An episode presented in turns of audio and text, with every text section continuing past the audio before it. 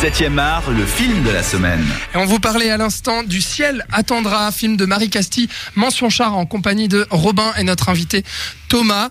C'est un film donc qui traite de la radicalisation, de l'embrigadement religieux et de jeunes filles françaises en fait qui sont des adolescentes qui se font peu à peu séduire par le discours de Daesh. D'ailleurs, c'est assez bien expliqué. Moi, je trouve la façon dont on montre comment Daesh arrive en fait à capturer ses proies.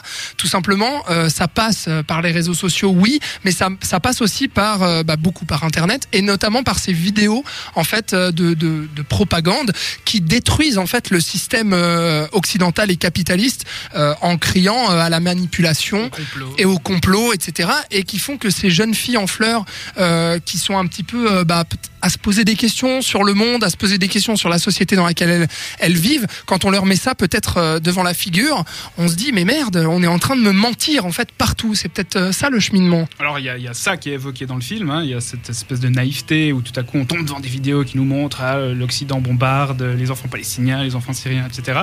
et des vidéos complotistes. Et il y a aussi une autre donnée qui est présentée dans le film, c'est celle du deuil, puisque l'un des personnages vit un deuil dans sa famille et du coup devient fragile. Et c'est vrai. Le jeune lion avec qui elle parle sur Internet s'engouffre dans cette brèche-là pour lui dire ah mais tu vois, la religion peut t'offrir des possibilités pour apaiser ce deuil. Tu trouves que c'est bien mené ce passage avec les réseaux sociaux? Est-ce que tu trouves que c'est une bonne explication et un bon cheminement c'est intéressant parce qu'effectivement je pense que voilà maintenant les jeunes d'aujourd'hui, ça va faire un peu vieux comme je dis ça, mais ont peut-être plus réflexe que nous on avait de faut se méfier des inconnus, tu suis pas tu vois, enfin des choses qu'on nous a répétées 150 000 fois quand on était jeune, alors que maintenant quand t'es à 12 ans sur Facebook et puis que tu peux ajouter les gens, tu peux parler avec n'importe qui, ça s'est transformé. Et je pense que là où quand même le film, même si son message est peut-être un petit peu bancal,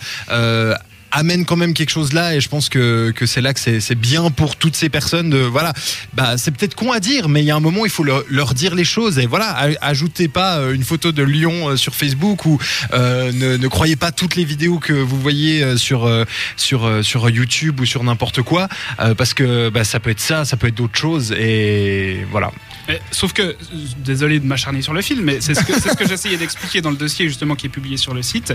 Dans ces scènes là où on voit cette jeune qui se fait embrigader par les réseaux sociaux, le problème c'est que ce qui est questionné c'est les moyens de communication. Du coup on nous dit c'est les moyens de communication qui sont dangereux, et c'est jamais la nature de ce qui est communiqué. Or la nature de ce qui est communiqué pose problème, et que ce soit sur Facebook, sur un autre réseau social ou autour d'une mosquée, c'est ce qui est communiqué qui pose problème.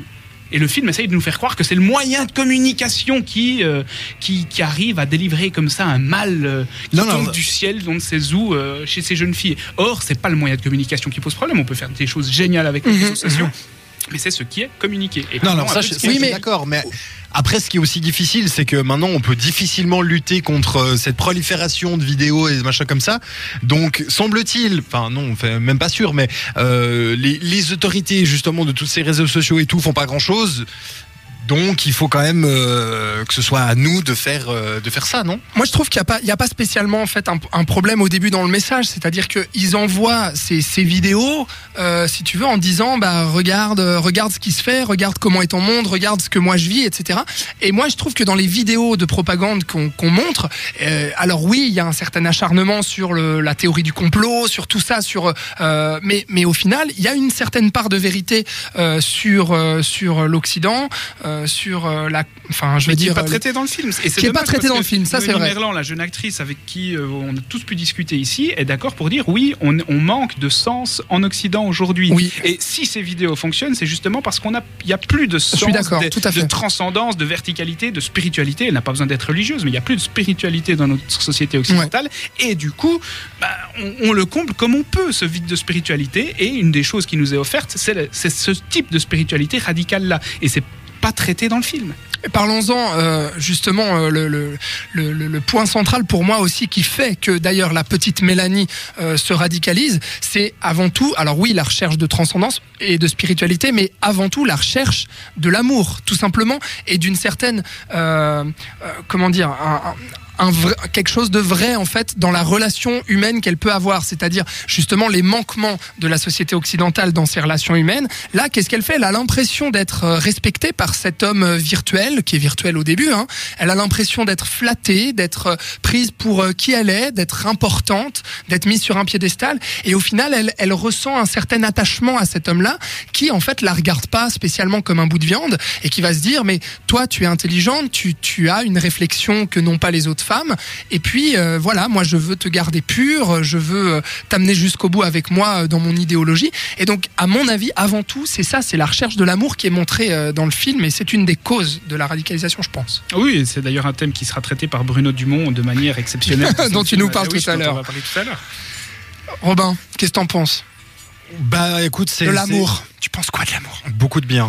Non, bah écoute, c'est un sujet tellement vaste et tellement difficile parce que évidemment on n'est pas concerné, on n'est pas touché. Par l'amour, t'es pas concerné ?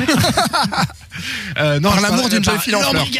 Ouais. Non, donc c'est difficile de se mettre à la place des personnages parce qu'évidemment on n'a pas vécu ça. Je suis pas parti en Syrie, donc voilà. Mais je pense que c'est quand même un film qui aurait pu mieux traiter son sujet peut-être, mais c'est quand même un film, je pense, nécessaire parce que ça devient un problème de notre société actuelle et que un jour ou l'autre faut en parler.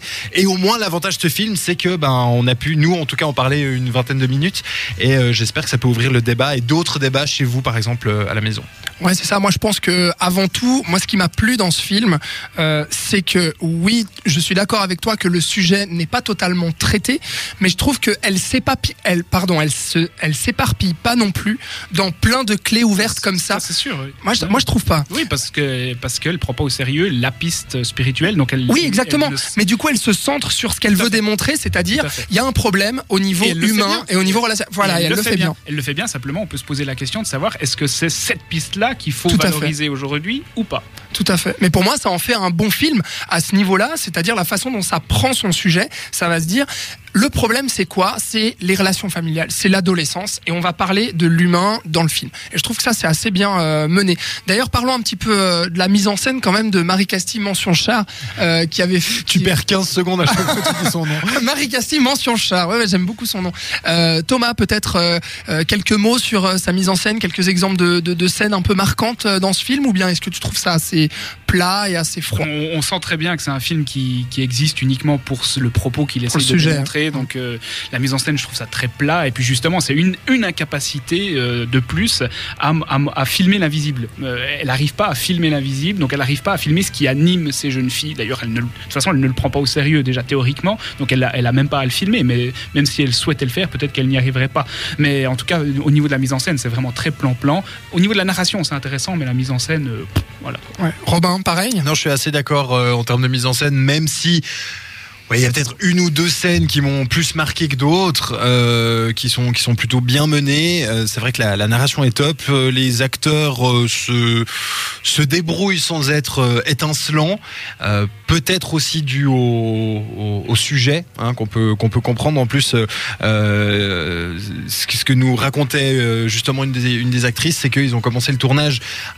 Coup de débol très très peu de temps après, trois jours après les attentats de Paris en novembre dernier. Donc on peut effectivement comprendre que c'est un petit peu difficile de performer là-dedans, mais disons c'est plus que correct à ce niveau-là. Ouais, moi je trouve que Sandrine Bonnaire elle est bien. après Clotilde Courau, moi je sais pas, je la trouve assez insipide en fait, j'ai un peu de mal avec cette actrice, mais parlons peut-être des deux jeunes filles en fait, Naomi Amargé et Noémie Merlant, pardon, je vais réussir à prononcer leurs deux prénoms, qui jouent donc Mélanie et Sonia, les deux filles, les deux protagonistes du film. Qu'est-ce que tu en penses toi Thomas ? Parce qu'elles sont jeunes hein, quand même. Moi je trouve que Naomi s'en sort assez bien, et en fait elle est aidée par son rôle, puisqu'il y a une progression dans son rôle où elle va évoluer chronologiquement, elle va se radicaliser au fur et à mesure du film. donc on comprend vraiment l'évolution de son jeu.